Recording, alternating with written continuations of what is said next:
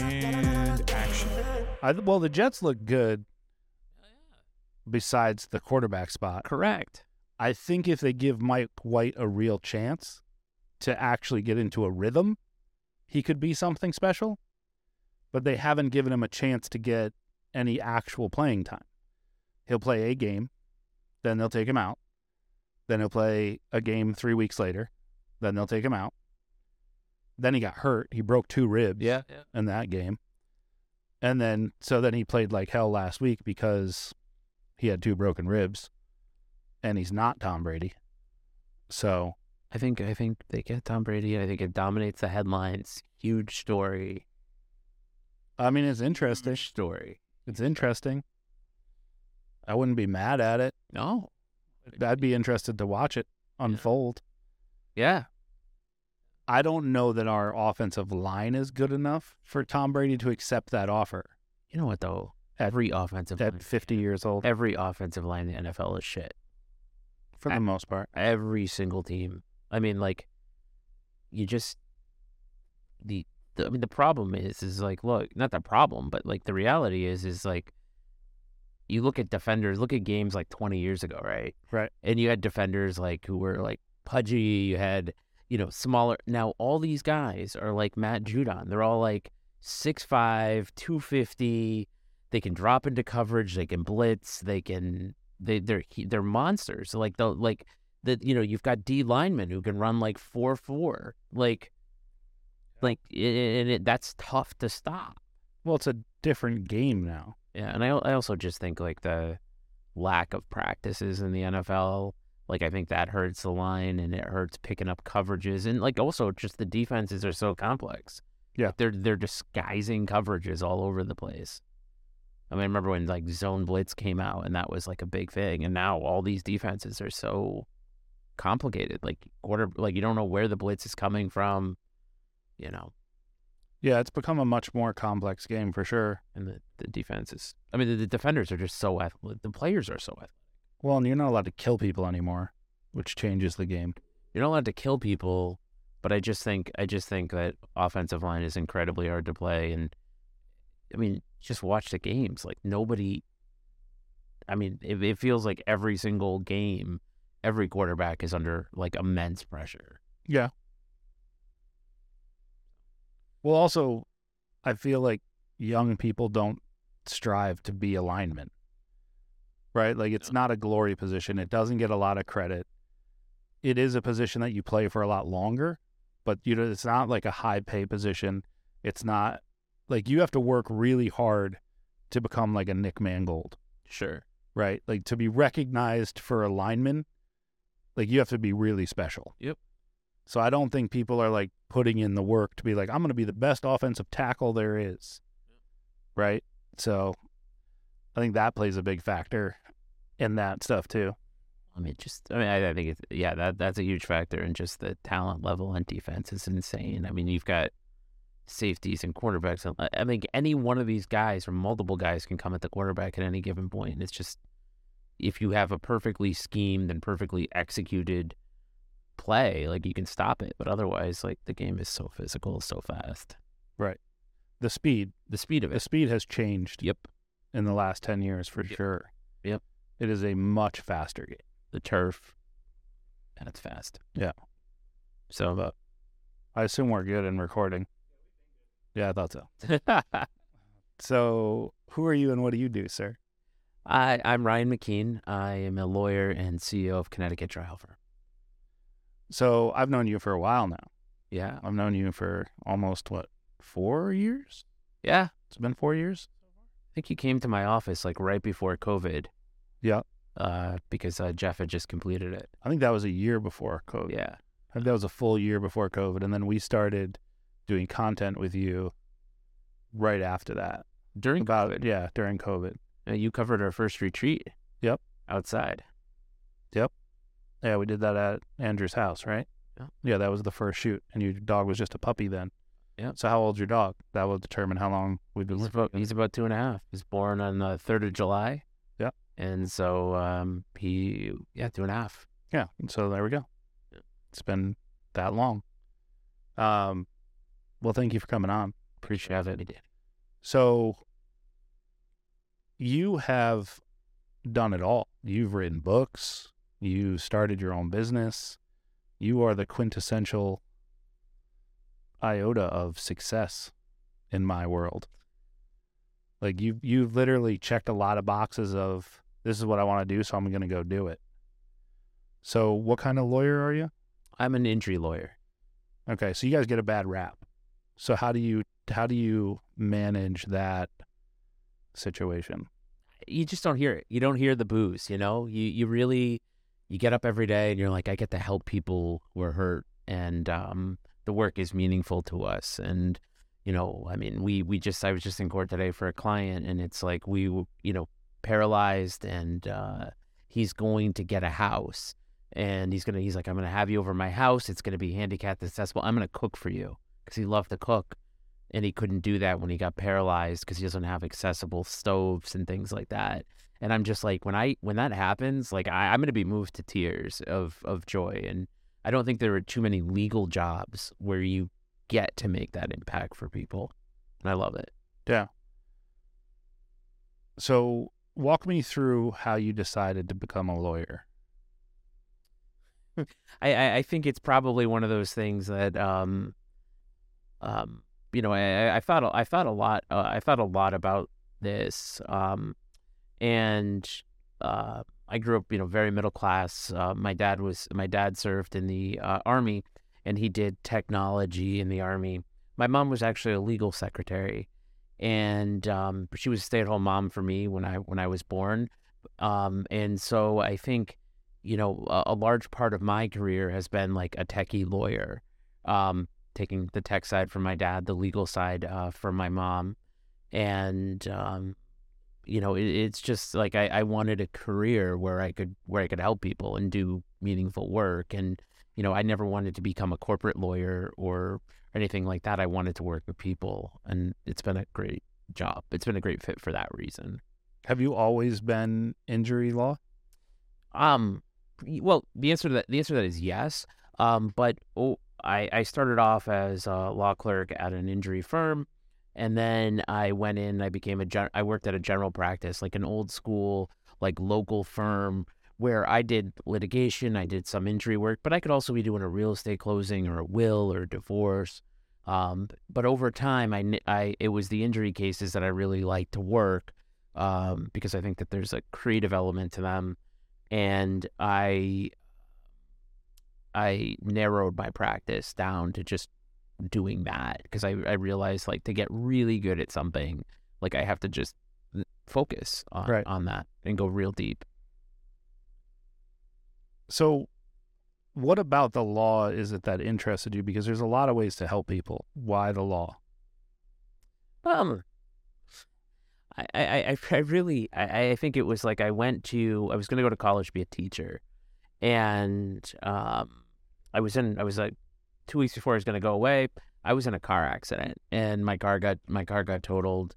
And it just was like such an unpleasant process because I was a paper boy and I'd worked to buy this car, 1986 Honda Accord LXI, you know, fuel injected uh, hatchback.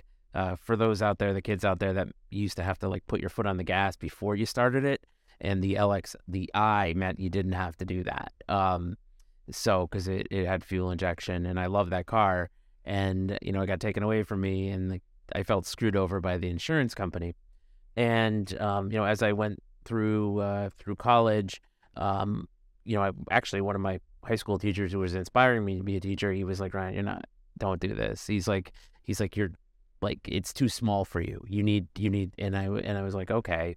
Um, so I never took any teaching classes, and I majored I majored in history uh, with an eye towards uh, going to law school. How long was it before you started your own practice? I was an associate for I was on my I was out for almost seven years, like six and a half years. And then you started your own practice. Yeah, I uh, started with um, uh, Megan uh, Freed and Kristen Marcroft, uh, and uh, we had Freed McKeen's now Freed Marcroft, uh, and you've worked, you know, I know you've yep. worked with them, and um, uh, we uh, they were brave enough to. I texted Megan and I said, "Hey, you want to start a law firm?" I'd read a, I'd read the Steve Jobs book, and I was like, you know what, my life is becoming too conservative. Like I need to I'm 30 years old and I need to I need to do something. I need to shake it up. And uh, I texted Megan after a few gin and tonics uh, down in Bahama. I was in Bahamas, and uh, I said, "You want to start a law firm?" Which was insane because she was uh, she worked at a insurance company, like doing insurance stuff, and she didn't say no. She was like, "Hey, let's talk," uh, and we did. Um, and um, you know, we're like, "Hey, let's just do this thing and do it our way and do it differently." and that's the genesis of really like two of the more successful law firms in the area in, in our respective uh, arenas. Yeah, because she does family law. Yep, Megan and Kristen do family law. Yeah. Yeah. So then you started CT trial. You broke off and did CT trial. Yeah, we had very we you know we had ultimately differing visions. They didn't want to do injury, like I didn't like doing family law, so we we split up. Um, and I went out. I was actually a solo. I had McKeen Law Firm, and I was uh, to work actually working a one man band, um, and I had uh, I ended up hiring my uh, former paralegal Ruth, uh, who's still with us. Ruth was with me when I was an associate, and she'd retired, and I convinced her to come out work part time. Um, and then Andrew came and rented space in my basement when I was in Main Street in Glastonbury. And then we just started working about like, hey, we want to try cases, what we want to do, and uh, that's the genesis of Connecticut Trial Firm. So you focus a lot on goal setting and achievement. Yes? No. No. No, I don't. I like I don't set goals. Like I, I like I'm obsessed with process. Like I'm obsessed with getting better at everything. Um and um you know, I don't set like I want monetary goals or I want I want I want results. Um, you know, I mean I, I, I mostly like I mean we set a goal with like the firm of like we wanted to get a $10 million jury verdict. And we set that when we had no business ever thinking about it. We had no case that size. Right. Um, but but generally speaking, like I'm really obsessed with um, systems and processes and executing on systems and processes. Like, I mean, I've read somewhere, like you know, it's it's one of these things where it's like, you know, uh, losers have goals and winners have systems and so that's that's where I spend a lot of my time. Okay, which makes sense. I think that's probably pretty accurate that winners have systems to get to where they're going. So then, how do you know where you're going? Well, I I, I um, that's that that that's always that's always a that's always a good question. Um, you know, when we with I mean with the firm, it's like we set out to be like the best injury firm in Connecticut. Like that's what we wanted to be. And that is a like very amorphous goal. I know, you know, lots of in business are going to tell you set smart goals, right? Like so it's measurable, attainable, there's a time limit to it. Yeah, I don't uh, believe in those either. Um, so we are like, well, we want to be the best. Um, and then we're like, well, what what would the best look like, and how could we determine that? And we're like, well, if we if we get a ten million dollar verdict, that would like sort of like unquestionably establish us as the best. Um, but but really, what motivates me is, um, you know, I, I, I think about two things each day as a as a business owner. I think about focusing on people. That's number one, whether it's my clients or my team. Um, and I think about uh, focusing on product um, and improving the way that we deliver legal services, improving the way that we get results, improving whatever it is that we're doing um, and to me, like those two things have just yielded more than I think I could have ever hoped for. So, what systems have you put in place that have helped you grow? Um, like, uh, you know, to me, the, everything in business is a choice, and growth is a choice. So, if you want to grow, you have to decide to grow. Um, and so, with um, systems in place for growth, uh, particularly um, marketing systems, um, doing doing different things, uh, making sure that those systems are maintained, improved, tweaked, measured. We do a lot of data with marketing. Um, also, we do a lot of data with, and we spend a lot of time converting because somebody may call us and then they call somebody else and they call somebody else, and we want to be the one that lands the case. Um, so we spend a lot of time on the on the conversion element um, as well. And you know, I think the biggest thing overall is like we when we were really small we build ourselves to grow and so what i mean by that is um, you know, many businesses use like CRMs, like Salesforce being maybe like the most common for a little bit larger businesses, but there's sort of other ones. We use one specific for legal. And, you know, at the time we were getting like 10 leads a month, which is not not very many. Um, but the leads that we were getting, I really wanted to convert and it mattered. And I also, more importantly, wanted to build the system because I knew someday we were going to get a lot of leads, multiples of 10 a month. We were going to get 10 a day. Uh, then we are going to get 10 a morning. Um, and, but I, I wanted to build the system that allowed to like us to support that. Um, and so I think it's like we've always sort of, um, I think, you know, maybe if you're, if you're looking for like a, an, a metaphor, you know, buy a house that you can move into, not the house that meets your current needs, like for, for size. Okay. You can grow into. You know? Right. You focus a lot of your energy and a lot of your effort on your team and on people, like you said. What are some of the things, some of the systems that you use to make sure that you're you're team focused and you're focused on the people first? Okay, for um for for you know for team focused, I mean a lot of it is just I mean like when it comes down to people, it's communication, it's time, it's listening, it's empathy, um, so it's the kind of thing where it's like, you know, I'm driving to work and I'm I'm gonna call one of my paralegals. How's it going? And I'm not I'm not even gonna talk about work. I'm gonna stop by their office. And it's just like having those little conversations like over time builds. And then you can do, you know, you can do other things. Like we have like team lunches and we have uh, award shows, awards uh, that we do annually. And we, we have cultural things that we do build into how, how it is we operate. But I think at the end of it, it's just like, you know, calling people, how you doing? And listening to them and knowing them. So like an actual relationship and shit? Like an like yeah, like an actual relationship and shit. Um like that that's really I think important. Um and for, you know, and for clients, um I've got more clients and I have people who I employ. Um and you know, for that it's like, well, okay, you've got to scale that. Uh because it I could not call all of my clients all the time. Right. Um, but I can systematize the communication. I can train others how to communicate like I would. So the the the, the paralegal, the automations that we put into place, the the, the touches. We have a very specific client journey um, that we have we have mapped out where they're getting like 90 touches in the first 65 days. And I, I work in an industry where a lot of people don't know who their lawyer is, or they can't get a they can't get they can't get a hold of their lawyer. They don't know what's going on in their case. And I sort of also, um, legal's a little bit myopic, but I focus on like sort of macro trends. And it's like, well, what is, like, to me, my competition is not the lawyer down the road. My competition is Amazon. My competition is Apple. My competition is Delta, Chick fil A, the, the companies that people actually interact with.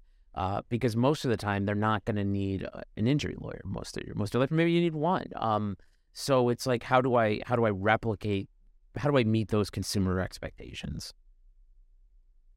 What do you mean that they're your competition? Explain that to me. There's no basis for most most people. Like if you know, there are some people who get multiple accidents, right? Mm-hmm. But most people in our business, we represent one time. Um, so there's no way like you can compare, say, like a Burger King burger to a McDonald's burger, because yep. you can go to both places but there's no real way that most consumers have to compare lawyers because they don't they're not you know they don't have six injury lawyers over the course of their life um, and so what i what i think about is like well their baseline is not my competition their baseline is the customer service that they receive at chick-fil-a and you think chick-fil-a has good customer service incredible do they absolutely go there they get no but they get the restaurant's always clean. The people are always helpful. Like the orders are correct. They they have very good line management. Like I like I don't eat there all the time, but it's like it's a very well run, well trained organization with like empowered employees to to deliver a higher level service. Like it's not like you go into like sad Burger King and it's like, you know, sad. So how do you encourage your team to want to do better? Um, first of all, I mean, first of all, you it, it starts, I think, with a hiring process. Like we're we're pretty hard to get into. Like we will interview people and and turn them away um, because we're we're screening for very specific things. Um, so if you can meet that process, like you're probably going to be uh, you're going to be a fit, and you also have to have to understand that there are different needs at different points in the process. Um, and what I mean by that is like we have somebody who runs numbers and does data. Like that person has a very specific personality type and lives in Excel spreadsheets, and that that's that's fucking wonderful. Like I, I love that in my life. But when we we were looking for people who are doing our intakes, and we're screening for very high levels of empathy, because somebody's calling us and they're being like, you know, my kid died, my mom died, um, my my husband was catastrophically hurt, and I don't know how I'm going to go forward. Um, and so I want somebody on the other end of the phone who would rather, you know, the last thing they want to do is excel, um, but um, they want to help people and they want they want to be they want to empathize with who's on the other end and what they're going through because at that moment that's what's important. So it's putting the right people in the right seats. Um, you know, and it's not hard to spot people. People, I think. Right. So I'm a big I'm big on words. And I imagine as a lawyer you're big on words too and what they mean. So you use the word empathy a lot, right? So when we're thinking about empathy, how do you differentiate empathy from sympathy? Uh, that that that's easy. I mean, empathy is just the ability to set aside your ego and put yourselves put yourself in somebody else's shoes to the extent possible and think about what it is that they're going through and what it is that their needs. And with empathy, like there isn't judgment. Like I, I'm not, you know, I want somebody who picks up the phone and like, look, we get we get varying degrees of things. We get death, paralyzation. I mean, horrible, horrible injuries, and we get people who, um, you know, they were rear-ended in a car accident and their neck hurts. I've had that. Like that sucks. That really does suck. And so I want people who, and they may be in pain and they may be very upset uh, because uh, the car that they, the paperboy for, there's no paperboys anymore, but if they were, the car that they had is destroyed and they're scared that maybe they're going to lose wages and not pay their rent. Like, I want somebody who can, you know, isn't judging their level of pain uh, on the other end of the phone for me, for our firm, and who is saying, like, yeah, I recognize what this person is saying is is valid to them. So you mentioned it, and I'm gonna my ADD is kicking in. Sorry. You mentioned paperboy, right? You were a paperboy. You're a hard worker. You believe in a work ethic. You believe in effort, and you believe in that from childhood because you were a paperboy, and you're a dad now. So how do you start instilling that work ethic in your kids the way that you had it when there aren't as many opportunities for kids to have cool neighborhood jobs. There's more. There's more opportunities now. I, I, I and um, man, it, it's it's phenomenal. I, I think it's like. I mean, look. I mean, like there, there, there's probably there's probably some 13 year old out there on TikTok who makes more than I do, um, and that that's that's fucking outstanding. Um, and I think, um, you know, for for us, I think I, I would like to think I like to live long enough to see this. Um, that the greatest gift that I've given my kids, my wife and I, is showing them how like how a business is run and how uh, you know they look at things so differently than I ever did. Like I, my example is my dad. He went he went to work. Like he had a job. He worked for a company.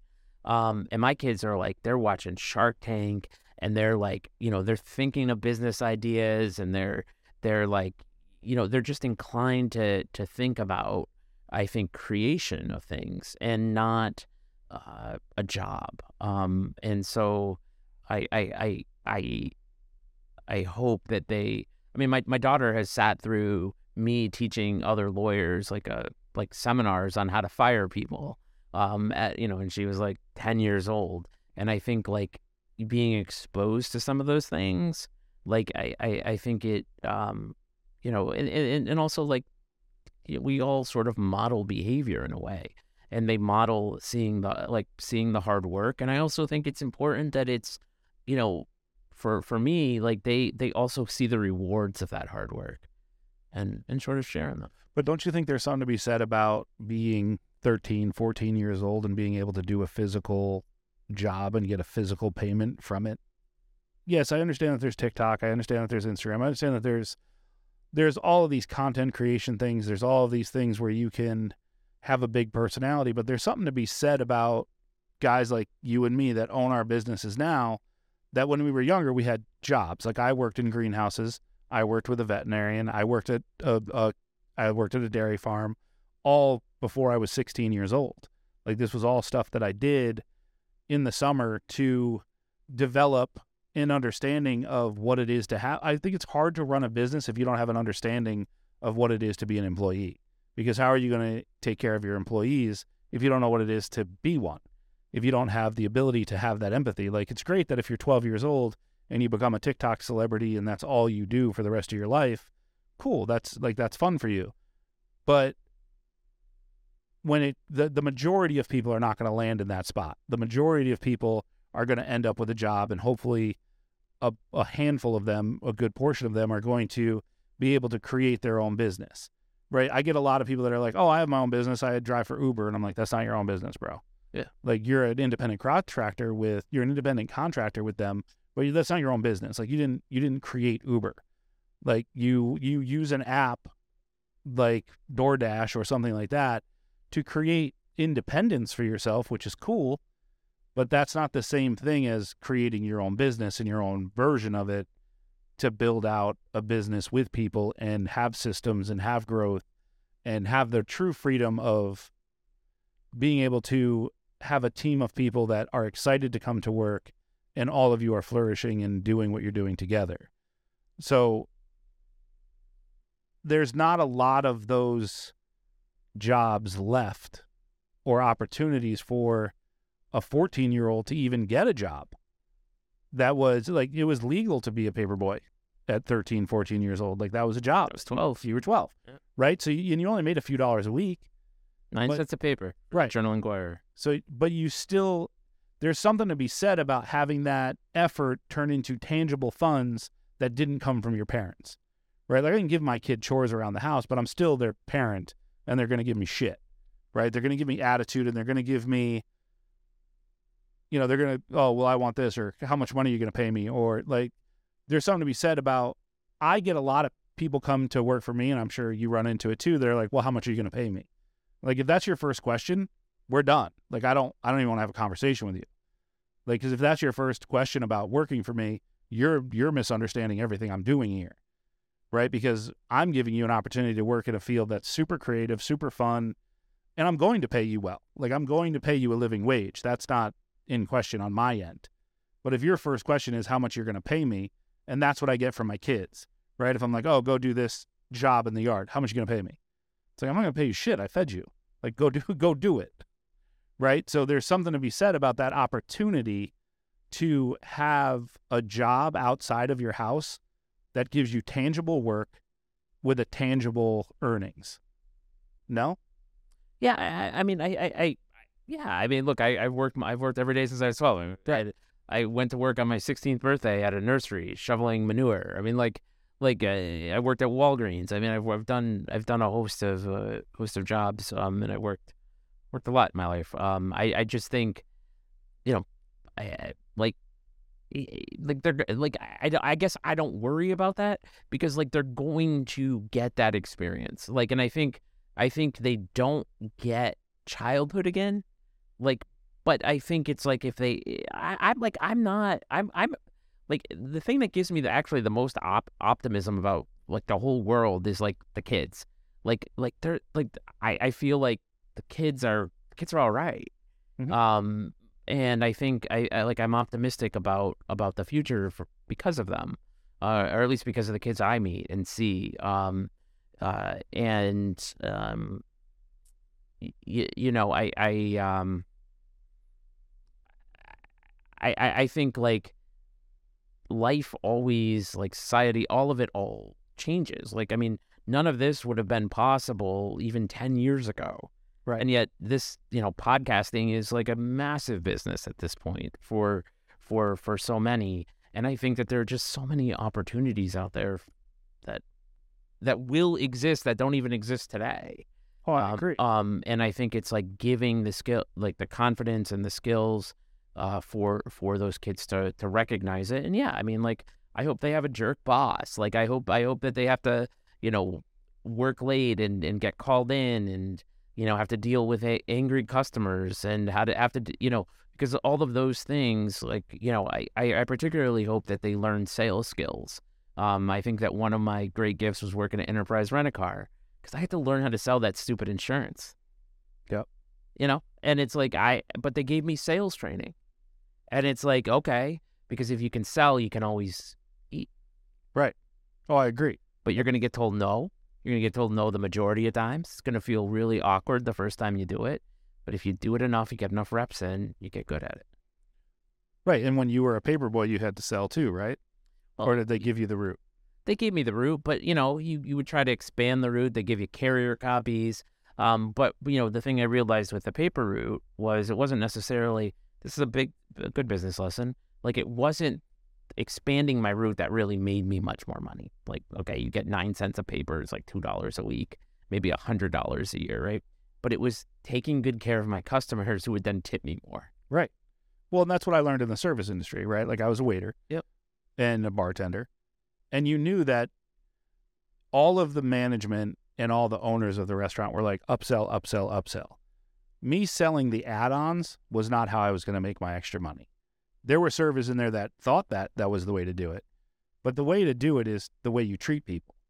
When you when treat, people come in and they have a good time and they enjoy your presence and they enjoy you being around and you connect with them and you have an actual relationship with them, whether it's for the hour they're there for dinner or it's two and a half, three years like we have of working together, it's the relationship. It's the it's the true ability to connect with somebody and look them in the eye and actually be interested in them because you're actually interested in them, not because you have to. I don't think you can fake it. You can't fake it. I, and it's like I, I enjoyed conversations with like remember being you know 12 13 years old talking to you know world war ii veterans who you know they were older and out in their driveway and like get the paper coming was like that was the fucking event of the day and it's like you know talking to them about their life and learning about them and you know learning about what other people like for sports teams and like you know like there's just such a richness i think to connection and i think like look there are people who who don't care or don't value that um but if you do like lean into it Yeah, I wonder if there's a way to teach it. I wonder if there's a way to help people learn how to connect better and actually give a shit about the other person. look eh, eh, all, like all things can be improved um you know if you if you hired me a basketball coach like I, i'm sure i could get better at shooting three pointers i'm never going to be fucking steph curry Right. so your baseline i think in life matters um but i think you can you can get better at things anybody can get better at it but i i, I think if you're going to get good at anything danny like you've got to love it because you're going to have to do a lot of it Oh yeah. a lot of it. Like whatever you think is a lot when you start out, it's like 10 times, 20 times, 100 times more. Yeah. Well, I think people underestimate how important people are when you're running business. Just like whether they're customers, clients, team members, whatever they are, I think people are like, oh, I'm going to focus on being really good at what I do. Like, if you could be the best fucking lawyer to ever walk the earth, but if you suck at people, you're probably not going to be the best lawyer for everybody. The best lawyers, Danny, have the best cases. It's Right. chicken and egg. Right. you know, and, and it's like it it it, it um uh you know I, I really deeply believe that the like the wealth you create is directly tied to the value that you're able to add to others and how it's like okay if you've add value to one person's life okay like you can you can maybe make some money but if you can add value to a hundred thousand people's lives then you're going to be fantastically wealthy Sure. The trick, I suppose, is how do you do that? How do you add value to that many people? Like, what's the thing that you're doing that's going to add value to a large group of people that need that information, that thought process, that that value, whatever that value is? I think that's you obsess over it. Like Oh yeah. you obsess. You're like, how how can I make this video add value? How can I make this newsletter add value? How can I make this conversation add value? Like that's what I'm thinking about now. Like if somebody's watching this, like how can I can they can I give them something that maybe makes it just a little bit better? Yeah. You know, you know, and um, you know, how can I make this LinkedIn post or how can I make this interaction with a client? Like all of those different things. Um, and you have to do things not expecting anything in return. Like you have to write the book because you actually care about adding value. And the the miracle is not making money. The miracle is is like if you do that and just put it out into the universe, like the money comes back because you're actually adding value. And I think there's a lot of things in the world that don't add much value. No, I think when you love something, that's when it adds value.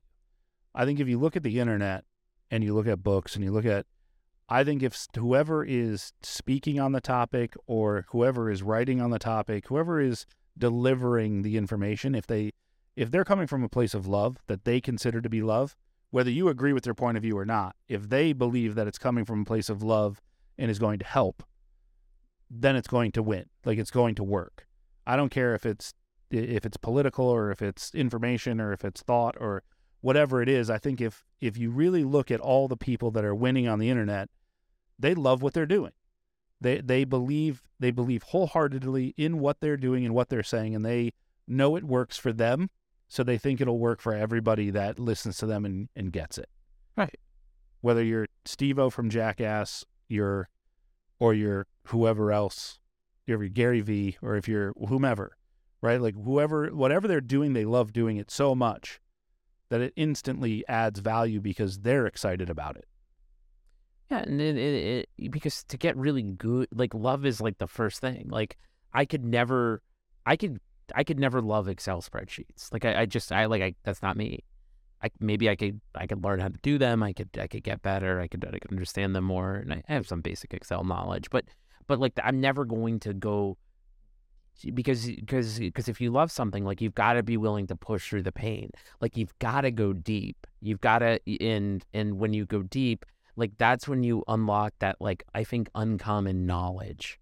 Like that's when you have a chance to give an insight. Like i'm not a food critic and so somebody would be like you know how was this hamburger? I'd be like oh it's good. So, what is it that you love that you do? i i love creation. I love i love creating things. I love uh, helping people. Um you know and um you know law like owning the firm and and doing these things are just like vehicles i think for those things So, yeah, I mean, you obviously know Simon Sinek and you know start with why. Yep. Do you have a why? yeah What's your why? I, I I mean my my my why is to really squeeze as much juice out of this life as I can and like make the most of my time. So when I look back, it's not going to be like well I squandered it. Like I squandered opportunity. I squandered uh, you know, I didn't take the risk. I didn't I didn't do the thing. Um and so like I think you know that like that's what that's what drives me. Like it's like I don't, and I I feel like a fierce urgency of now. Like it, it, it you know, some people are like, well, I, I, I need to, well, maybe I want to do this. And it's like I, I want that to happen now. So, how many things are on your list to still do? Or does your list just continuously grow? Or are you always just doing? I'm always doing, and it continuously grows because there are new opportunities that come up that I that I couldn't think of. Um, so I think part of it is is like I'm an intuitive, I'm a creative, and when you're when you're doing those things, like you've got to be in tune with the universe, and you got to sort of be willing to surf, got to be willing to ride the waves. Yep. And so I'm not necessarily trying to make the world conform to me, but I'm trying to make the most of the world as I'm experiencing it. So, what are some of the things that you have done that you wanted to do and that you've accomplished? Well, I mean, I wanted to get a ten million dollar jury verdict, and I got a hundred million dollar jury verdict.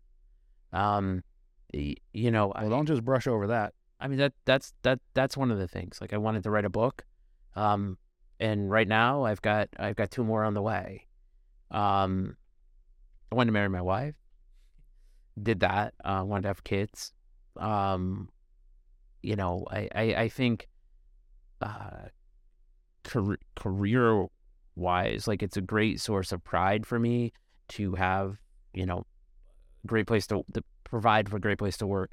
It's a great source of pride to me to provide to the community and to give scholarships and give uh, you know kids summer camp and and, and the various other things that that we do to to sort of try to make make life a little bit better uh, for somebody maybe somebody I've never met. Um, that is uh, that to me is just like reward unto itself. What's the hardest thing you've ever had to overcome